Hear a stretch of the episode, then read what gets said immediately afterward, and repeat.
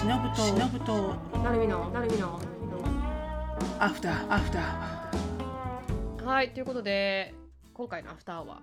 ちょっと私があのーつ間違った情報を教えてたなと思って皆さんに。それでちょっと修正したいことがいくつかあったんですけど、一つ、うん。まあいくつかじゃないこれだけかな、あのー私前に Spotify いや Spotify っていうかポッドキャストがミリオンダーラーディールをしたっていうポッドキャスト番組がね、Spotify と million dollar deal をしたっていうチャンネルの名前が Call Her Daddy っていうチャンネルなんですよ。でそのうん。Call Her Daddy っていうのがアレックス・クーパーさんっていう人がやってるチャンネルなんですけど、それで前6 million かなって言ったと思うんですけど違います。60 million dollar deal をポッドだからもうほんと10倍のディールで すはいあの桁でございますね。ですよ。この方なんですけど。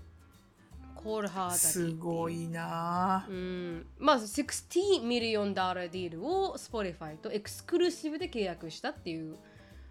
あのすいません間違ってな、うん間違った情報を流してしまいましたと。6 million ではなくて60 million でしたと。60 million でしたと。あもう本当桁違いな世界で 生きてらっしゃる。桁違い。はいまあポッドキャストであると。っていうのでした。とでもなんかすごいね赤裸々なことを話されているのでなんか面白いっていうやっぱトップチャートに乗るようなポッドキ自ャストさん分のライフ？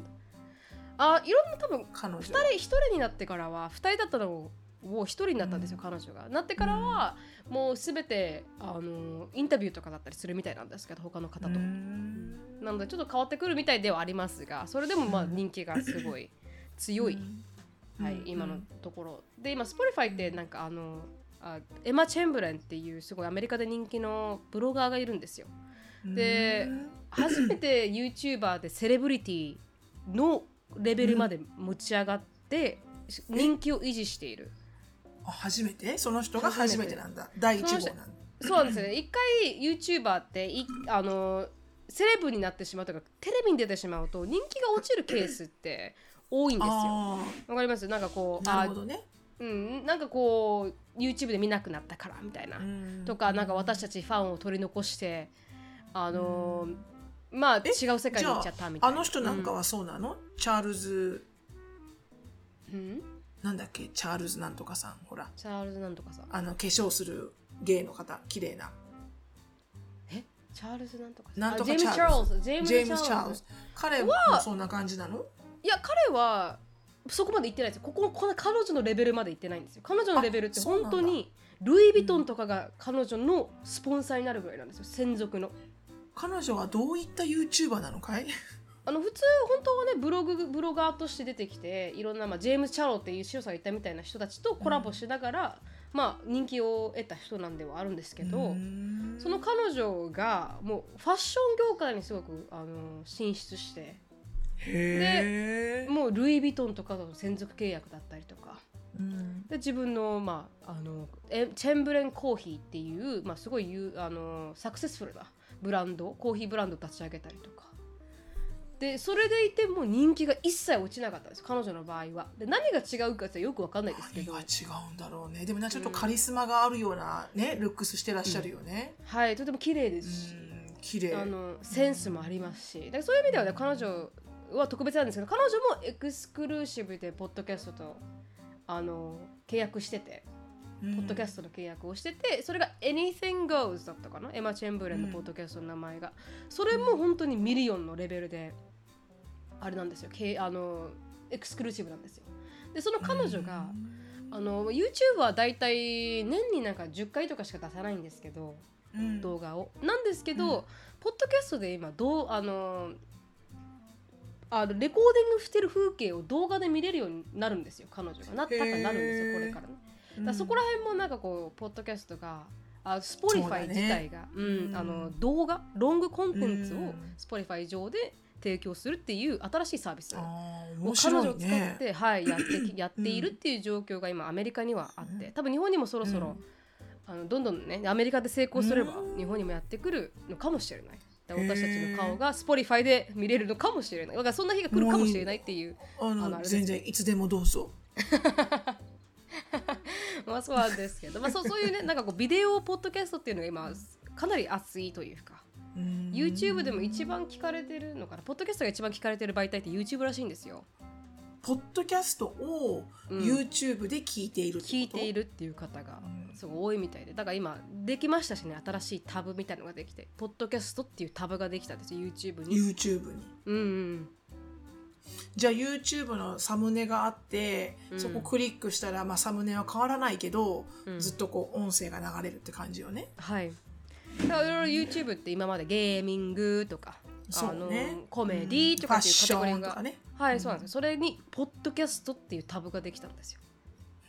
それぐらいポッドキャスト業界がかなり熱いっていうのは、あの素晴らしいね。いろんな人はい。にチャンスがある世界ですから、まだまだね。本当にその通りだと思います。なのでね、なんかお面白いなって思って、それすみません、あの間違った情報を与えた。プラス、うん。あのそういうのが今なアメリカで起こってるらしい。うん。ですうんすごいね。この本当に今はほら一般の人がこう運とうん。あのセンスとうん、行動力さえあれば本当ね。通にもうねビリオネアになっていく世界じゃないですか、うんね、ジャスティン・ビーバーだってそうだけど、ね、ジャスティン・ビーバーが最初の YouTube の賜物なんじゃないの？わかんないけど、ね。あ YouTube で。発展された人だもんね。うんうん あそこまでのし上がったのは確かにジャスティン・ビーバーがもしかしたら最初かもしれないですね。ううんんすごいすごい。うんだからミュージック業界も今 TikTok ですごく、もう売れ歌が売れる時代じゃないですか。うん、確かに確かに。だからいろんな人にチャンスがあるっていうのはあのとても楽しくはあるよね。そうですね。うん。でも今、ね。TikTok はちょっと今あのあれですけどね。もしかしたらなくなるかも、アメリカではねなくなるかもしれないっていう、うん。結構危ういところにいます。ちょっとこうやっぱりあの操作操作されてる感はなきにしもあらずだよね。うん。で中国だからさやっぱり。そうなんですよね。だからやっぱみんないろんな意見が。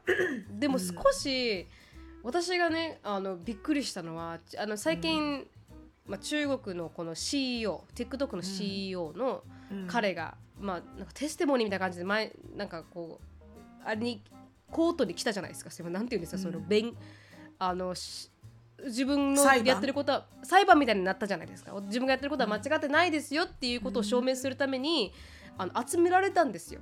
彼も徴収されていろんなアメリカの政治家みたいなのに質問を受けてみたいな質問を返すみたいなことがあったんですよ。うんでその時の彼の英語の完璧さもうちょっと感動あそれそれでこのテ TikTok がいいとか悪いとか中国がなんだなんだとはうん。全くまだ関係なしにうん。このめちゃくちゃテクニカルあ、まあまあ、も難しい英語で聞かれた質問をとても丁寧に英語でそれもアクセントもほぼない状態で返せてるっていううん。彼のレベルの高さにものすごく私感動したんですよ。ああそうかと。うん世界をあの、うん。バイリンガルではないの？わかんないです。わかんないですけどね。でわかうん。これ彼がバイリンガルかって言われたらわからないですけどでもちょっとアクセントがあったんで、完璧にこうネイティブかって言われたらわからないですけどででもそれでもなんていうか、まあ、中国人なので、やっぱあのアメリカ人ではじゃないないじゃないですか。アメリカ系中国人ではないので、ちゃんとちゃんとした中国人なので多分バイリンガルかって言われたら分かんないですけどね。アメリカで生まれて中国に帰国したかとかそんな彼のバックグラウンドは分からないですけど。ただ彼の英語力はあまりにもあのびっくりするものがありましたね。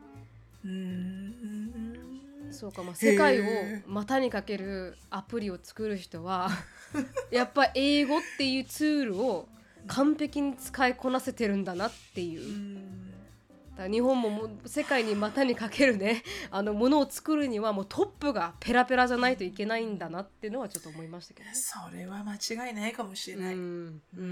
んやっぱり喋れてなんぼのもんっつうのはあるねもうね、はいはい。っていうか喋れないんですか？っていう感じだよね。多分 まあ会社のはい。トップになっていくとね、そうまあそれがグローバル企業ならってことかもしれないけど、うんあそうです。まグローバル企業じゃなくても、うん。うんうん、結構普通にね喋れなきゃいけない言葉になってくるんだと思うけど、そうなんですよ。まあ AI がいるから変わってくると言われたら変わってくるのかもしれないですけど、うんただあのやっぱこうち TikTok っていう本当に世界中でバズるアプリを作る会社の社長は、あここまで英語ができる人だったんだなって思いましたよね。うん。うん。うんうんうんうん。日本でいうと楽天の社長がすごいペラペラでアクセントもないで綺麗に、うん。へー喋ってるみたいな感じですよね。うん、なるほどね。感動しました。うん。はい。うん。まあ、ソフトバンクの社長さん、孫さんはさもしかしたら喋れるのかもしれないですが、あんま実際に見たことがないので、うん。彼が喋って英語を喋って聞いたことないんだけどね、うん。はい、でもまあ TikTok の社長はめちゃくちゃ感動しますよ。あまりにも上手で、ほううん、聞いてみようかな。YouTube に出てくるかな。あ多分出てると思いますアメリカ人のなんかこのガバメントの人がうん。どれだけバカみたいな質問をしたのかってめっちゃ今バズってます。何も知らねえんだなっていうツッコミを受けてますアメリカ人の民大変だ。民族から。はい。大変だ。TikTok は w i f i に w i f i のはい、コネクションを必要とするのかみたいなよくわからない。当たり前だろみたいな。そこからかだよ。そうそうそうそう。みんなそこでツッコミ入れてますけどね。結構面白それは私が「ハリー・ポッターって魔法使いだよね」って言ったの。と同じレベルですよ。まさにその通りなそこからかそこからかっていう。それがアメリカを牛耳ってんのかっていうのがちょっと、まあ、アメリカ人としてはね若者たちには結構バックラッシュみたいですけど、うんうんはい、興味深かったですよ。それがすみませんあの修正でしたはいありがとうございます。修正していただいはいておいうん。しろさんあの最近はい。聞いたんですもんね。なんか面白いああそうそうそう。ラジオ？もうもう忘れちゃった。はい、あの出勤時に聞くラジオで ヒューストンのね。でテーマが何だったっけな、なんかいついつどういうタイミングでうん。大人になるんですか？っていうテーマ。うーん。When the adulthood start みたいな感じうん。だったんですでそれがなんか皆さんバラバラで、うん。じゃあお親元を離れて自分一人で住んでる時住み始めた時がイコール大人だとか、あとはまあ親元にいてもあの社会人になったらもう親元にいようがいなかろうが大人だとか、うん。うん。なんかそれが学生であっても社会人であっても、うん。もう自分で自分の道を決断してそのあの決断によってのあのそれからのいろんなことも自分であの賄えるようになったらもう大人だとか。だから、うん。だから経済的独立がイコール大人ではないっていう考え方。ほう。ほう。いろいろあったんですよ。興味深い興味深い、まあそれは皆さんそれは自分の意見だよ。うん。うんでなるみちゃんはどう思う？なるみちゃんが大人ってなる時ってどういうシチュエーション？でも私は一番経済的な自立が大人かなっては思いますけどね、自分で自分の道を判断できるようになったら大人かなって思います、うんだからそれがあの高校生でうんもう親元を離れて自分で生活していけたら大人だし。うんまあそれでまあでもそれで難しいですよね。経済的自立がどこから始まるのかって言われても難しくないですか？親と一緒に住んでてもうん。あの自分で自分の生活費を稼げれたら大人なのか、うん。だじゃないですか。でもこう休,、うん。休めるために親と住んでる人もいるじゃないですか。実家暮らしの方もいらっしゃるから、確かに確かに確かに。でもそれを大人じゃないかって言われたらそうでもないと思うんでなんか難しいですね、うん。そこら辺ね。経済的自立って。あなるみちゃん的にはやっぱ経済的自立があってこその大人って感じ？そうですね。自分の決断を、自分のケツを自分で拭けるぐらいになったら、まあ、いろんな失敗とかもでもそれもまたそれで難しいか。拭けない時もありますもんね自分でね。いやもうねはいはい。アラフィフになってもね老けない問題はありますよ。はい。そうですよね。だからそう思ったら何とも言えないですけどね。わかん。ないわかんないですよ。難しいですよ大人の定義ってね。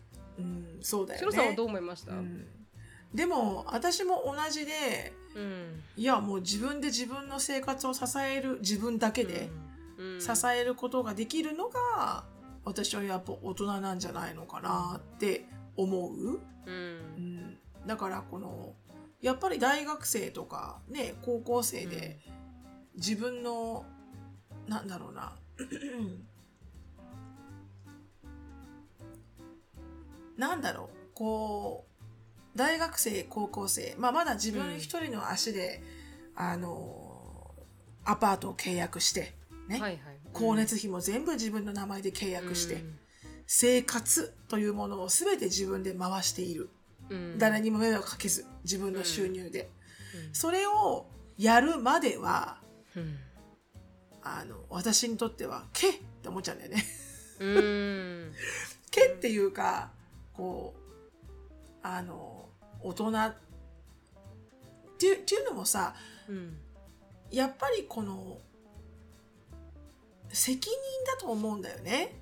あの、逃れようのない責任をしっかりとおお全うすること。うんだから、電気代払わなかったら、うん電気落ちるじゃうんん。で、落ちたら寒いし暑いじゃん。AC 効かないし、冷蔵庫効かないし。うんで、そういう、あの、失敗をしてしまった時に、うんもう自分でしかその対応する術がないところを切り抜いていくのが大人なんじゃないかなと思って。ううんん、だからやっぱり、100%親元を離れない状態だと、うん私は大人とは言い切れ、あの、うーん、語弊があるな。うんあの、なんだろう。難しいですよねそこら辺ってねそう。だから、うん 難しいね。でも、自立っていうことを考えるとう、んうん、家賃も払わなくていいお父さんとお母さんの買った家だから。うん。で、光熱費は常にお父さんとお母さんの口座から引き落とされてるから、私は自分の分の払うだけとかね。でもうん。自分の家賃と自分の光熱費は払ってるし、お父さんお母さんにっていうんだとしたら、まあ、うん。それも一自立だけど、でも払わなくても生きていけるじゃん？まあ確かに。ね、うん。払わなくても誰も水道と電気止めないじゃん？確かに。うん。で、自分が病気になって買い物に行けなかったら、でも冷蔵庫にご飯あるじゃん？はいハエとか止まんないじゃん自分の頭に。確かに。ハエが止まらない確かに。そう。うん。ああ、もうハエ止まったけど、これを払う元気もない、みたいな、ないじゃん、はいはいはいはい。誰かうん、お願いだからご飯買ってきて、みたいな。そうですね確かに。なんか、それをねし、しなきゃいけないってわけではないんだけど、うでもなんか私が思うのは、こう、やっぱひ一人で問題解決をすることができる。うんのが大人なのかなとかね。うん。うん。確かに。うん。ちょ調べてみました今。あの、うん。大人とはっていう定義 スマートログ .jp ってところが出してるんですけど、あれに聞けばいいじじゃん。なんとかチャット。ああじゃあ、G、チャット GPT まあこのこのし人のブログによると、大人の基準は精神的に自立している。うん。1金銭的にも自立している。あはきちんと生活ができる。どっちもきちんと生活ができる、うん。責任感があること。人のために頑張れること、一般常識を持っていることと書かれております、まあそうだね。その通りですね。うん。まあ、一般まあ、それを全部網羅すればもう大人ってことだね。そうですね。それはこの彼が思ううん、あれですけどちょっと聞いてみますねあの、うんチャット GPT チャット GD に。うん、GD GD チャット何？GPT チャット GDP? GPT GPT。はい。GPT それ何の役 ?GPT って。すみません私そこまではあの存じ上げておりません、ちょっと私は調べようか。チャットお願いし GPT。ますチャット GPT に聞いてみますね大人とは何でしょうか？おうん大人とは何ですか？とあーんと大人という言葉にはいくつかの意味がありますが一般的には精神的に成人に達しあ年齢的に成人に達している人や社会的な責任を持って行動することができる人を指します。ただし大人とは単に年齢だけで定義できるものではなく社会的心理的な未熟や成熟や責任感自立心や判断力そして人格的な特徴も含まれますと。さらに文化や社会の価値観によっても大人としての役割や振る舞い方が異なる場合がありますっていうのがちゃんと GPT さすが。でちょっと英語で聞いてみますね。うん。何でしたっけ？英語あの質問。は consider adult? あどん？あ、えっ、と、When does adulthood start? あ when does adult- GPT は Generative うん。Pre-trained うん。Transformer。へなんだかわかんないねー。よくわかんなかったですねへーって言ったけどよくわかんなかったですうんはい、英語の英語に When does adulthood start? って聞いたらん答えが The age at which adulthood start varies depending on a legal and a cultural norm in a particular country or region まあこのまあ場所によって国によっても、場所によっても、まあ、か大人になるという意味は変わってきますと、カルチャーに、それも法律的にも。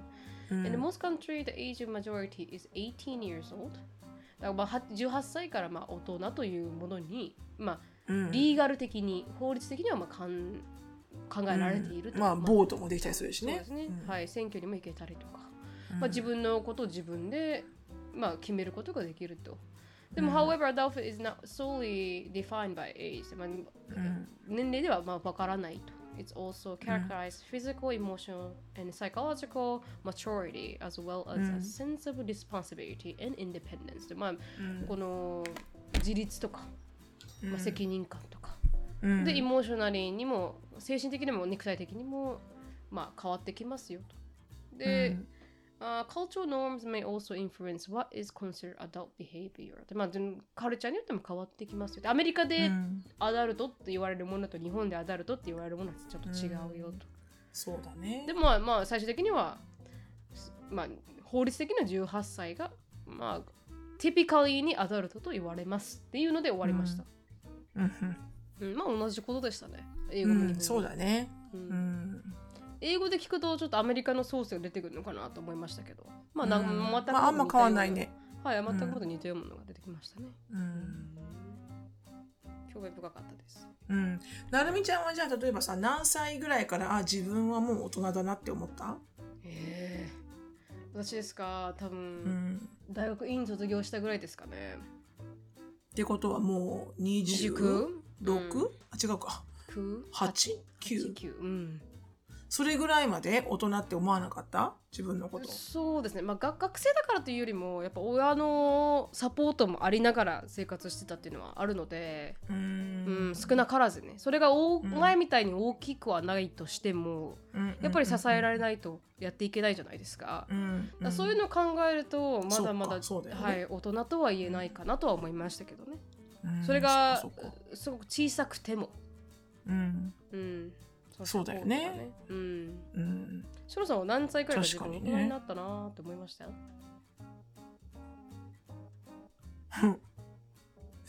あんまり未だに覚えてな精神的にあんまり なりきってねえなっていつも反省ばかりが多い日々なんでございますけれども、はい、うん。うん、私もまあまあ同じ。でもそれをまあ抜きとしてあの、まあじそうねそれは抜きだね。それは抜きとして、うん。まあでもそしたらやっぱ私アメリカに来た時くらいかな、うん。うん、256とかそんな感じ。うん。その前はしのさんは実家暮らしでした？うんうんそうですそうです、うん。実家に一緒にエリカが2歳になるまで。うん。うちの母親と住んでましたんで、その時はもう、アマちゃんでしたよ。母親がいるっていう頭があるんで、朝も寝坊するし、エリカお腹減ったって泣いてんのに、うん。うんうちの母親が、あんた起きなさいよ行かないねって言わないと 起きないっていう。うん。それじゃあおと親になったの親になるのが大人になるより早かったってことですか？そう考えうんだろうね。うん。あー。間違いない。それは間違いない。うん。うんいつ親になっいつもいつも怒られてたもん、うちの母親に。なんであんたとエリカが同時に支度してんのよ？って言われて。うんうん 私、あんたが先に支度すんのよ？って言って。子供が起きる前に、ごめんなさい。ごめんなさいでした。じゃあいつ自分が親になったなって思いました？逆に親から離れた時だよね。あのまあアメリカに来た時同時に親になり大人になったってことですか、それは、うん、大きいね。やっぱり、うん。母、うん、やっぱ甘え、あの、無意識に甘えちゃうのよ。あの、うん。それがね、非常に無意識レベルなの。はいはい。うん。だから、この、まあ、アメリカにいて自分でやってる時は、うん。洗い物もちゃんとするし、はい。あの、掃除もするし、うん。っていうかほら、自分以外 誰もやる人がいないっていう体があるからやらないといけない。で、エリカの面倒も私しかいないから、うん。したらやるわけじゃん。うん。でも、ちょっとでも里帰りすると、キョロンって戻っちゃうんですよ、前の自分に。うん。だからそれはまあ大人と大人関係ないんだと思うんだよね。多分、親、親に対しての甘えというか、うん。あの、実家に帰ることで、ちょっと甘えさせてね、みたいなのもあると思うの。自分が何歳になっても。うん、たとえ今50ちょっと前だけれども、そうですこの私でも毎回毎回実家に帰ると私は朝起きません。母親がやってます。朝ごはんの支度は。うんはい。で、ブブブブいつも文句言われてます。毎毎回毎回行くたんびに。うんで、いつも、あの、うんあんたこれ本当エリカ、エリカ、お母さんちゃんとアメリカでやってんの？これっていつも言われてます。ああ、うん、それぐらいまああまりにもやらないのでギャッ。プがあるんだ。うんで面も、白いな。うん。まあでも、なんだろう。それはまあ今はちょっとそれ楽しんでる感はあるけれども、はいはい。あの、うん。で、だきっと、なんだろうな。やっぱ親元は、離れることはとても大事だね。やっぱりね。うん子供の成長において。うんそうですね。ううんん。それは大きく思いますね。うん私もなんか最近あの近くのストアに行って自転車で、であの自転車の鍵をあの閉めたままあ自転自転車の鍵が古くなっててそれも父からもらったやつがね、でうん。開かなくなったんですよ鍵で。だからもうあのアメリカだったら普通に自分で対応するんですよアメリカにいた時は。だって車が壊れても自分でまあシさんにお願いした時もありましたけど対応してきましたから、あうん。のさんがいない時はね、だからそういうそういうのも考えると自分でやるんですよ。電話でも何でもして、でもなんかここに来てまず最初に父に電話して、ちょっと切れない。お父ちゃんそうそうお父ちゃんちょっとあのペンチ持ってきてみたいな感じで。でお父さんにも「分かった」って言ってすぐ来るからもう一生懸命切ってもらってみたいな、うんかそれを見たら自分弱くなったなと思いましたけどね。そこら辺なんか自転車ごときで。ほら便利ってことよねやっぱり。そうなんですよ。そうなんですよ。だから自転車ごときで人を呼ぶぐらい父親を呼ぶぐらい私は、あの脆くなったんだなっては思いましたけどね、うん、ちょっとあの気づきでしたね最近は。それ思いました、うん。はい。まあでもねそれはうん。なんかこうね甘えではないとは思うけどね、うん。その方がほら合理的だし早いから、うん。ねお父さんも今何もやってないだろうしっていうさ、うんそうですね。ね。はい、ううん。んのがあるとは思うけど、うん。ね。まあでも。ジェイコブに電話しても多分ベンチは持ってねえなと思ったから父に電話するっていう。父の方がめちゃくちゃそういうの起点聞くんで、うん。うん。うん。うん。でそういうのもねなんかね、まあ、実家に帰るっていうか、まあ、故郷に帰ることの、まあ、メリットであるい、なんかこう、うんうん。大人になったか余計なんか戻ったかなっていうのもありますけど。ね。うんうんうん。あるね。うん。あるね、私自分一人でジャンプケーブル使えた時超かっこよかった自分が。私超かっこよくないとか思っちゃった自分で。アメリカでってことですか、うん。アメリカでアメリカで。ジャンジャンプケーブル使い出し私みたいな。うん。なんかそそれはね。スノーチェーン負けるのと一緒だよねはい、そうですね。タイヤにね自分でタイヤ交換できたりとかね。そうそうそうそうそう何でもやらないといけないですからね。アメリカにいるとそうそうそうね。一人だか。わからるわかる、ううんんもうそれも強くはなりますけどね。なるねう、ん。なるなる、うん、だもう。なんかそういうなんかちょっとそういったちょっとこうやってやったぜモメントもあるよねこう大人になってくる時に、うん、なんかこう一人で契約してやったぜとかさなんかあるじゃん、ね。うん。光熱費の契約とかさ。なんとなくこうなんかやってやったぜ感があるじゃん最初の時って。あります。あります。うん、私は車契約最初契約した時あの、うん。すごいポンコツを売られたんですよ。それを、あのまあ騙されて売られたんですけど。でそれをあの言い返しに行ってもう交渉した時はアメリカで初めて自分で「ポンコツってんじゃねえよ!」みたいな感じ。で言いに行った時はお「ちょっとやってやったな」と思いました、やねっ。てやったよね。うん。な、めてんじゃねえぞと。なめてんじゃねえぞと。3回ぐらい直させましたしね彼のうん。メカニックで、うん。そうそういうのはやっぱやってやった感はありますよね、うん。うん。あそれがそういうの私の大事だよね。うん。うん。そういうのすごく大事だよね。そのなんかやって、自分で全部ハンドルできたし、みたいなのってね。はい、うん、て大思いました。事だよね。うん。うんそんなとこですかね。私たちが考うんうん。考える大人になるとは、そうですね。まあだから本当に、あの、そのブログの方が言った通りだろうね。もう精神的にも経済的にも独立をしているっていうところだよね。うんって思います、ね、常識が、常識があって、社会に貢献している。まあそこまでいくとまた宇宙に行っちゃう社会に貢献するとはあ何かみた社いな。会に貢献するっていうか、ほら、だからその生産的なああはいはい。うんあの人材であるってことよ。要あははいはいはい。社会にね、あのあのタックスを払うっていうね税金を払っているっていうことが自分で自分で要はまあ収入があって、ね、やってるわけだから。うん。その通りですね。はい、うんうん。でした。皆さんはだからこう、うんうん。大人になったなと思う瞬間ありましたらぜひ、うん。ツイートでも。すごい些細なことだと思うんだよね。うーん。でもなんかこう、ふってね、ああ、なんか自分ってかっこいいとか思う時あると思うんだよね、絶対。はい。うんしていただけたらなと思います。が、うん。今日ここまでです。皆さんあの何でしたっけ？なんて言って終わるんでしたっけ？今回のアフターアワあまたあのアフターはねー。あ、そうそうそうそう、また。始まってしまったよね 終わるのに今回のアフターアワーってなって また30分始まる。勢いで今行きましたけど。終わらせないといけないんですよ今。ブブラックホールだね、これね。ブラゴン ネバーエンディングストーリーになってましたから今ねあれ？あれ？ってなるよね。バタフライエフェクトみたいな。そうあれ？時間戻っちゃったの？みたいな。本当に。はい。あのー次のアフターアワーで会いましょう、はい、次の。アフターアワーで今回のアフターは なんか新しいエピソード始まる系になってます本当だよね。ね、はい、ああ、お腹痛い。たまにそういう自分の電話とかの対応とかがたまにおかしい時がそういう時がある。あーありますね。確かに。気づかないうちに、うん。おお世話になっておりますって出ようと思ったのに、ありがとうございます。って言っちゃうとかさ、わかりますね。終わっちゃったじゃん、会話と思って。頭おかしくなっちゃって。だって、え、はい日本語、英語ってさ、こう、うん Thank you for calling, this is Shino とかって言うじゃん。うん Thank you for calling ABC みたいな。うん This is Shino, how may I help you? みたいな。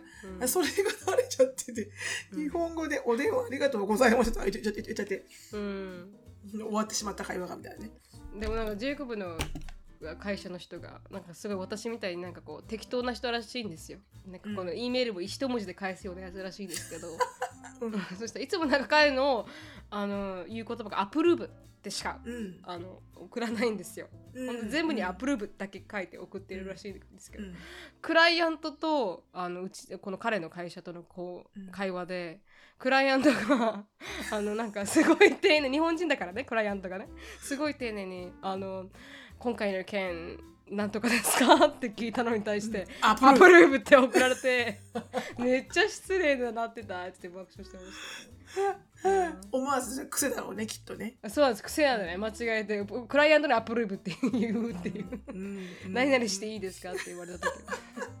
やってくれと。承認っていうね。はいはいはい。っていう感じがあったらしいです。確かにね。うんやってしまう時ありますよね。意味わからんことを言ってしまったり。あります、あります。はい。うん。まあ、以上です。はい。はい。次の次のはい。アフターアワーアフターアーワーで会いましょう。会いましょう。バイバイ。バイバイ。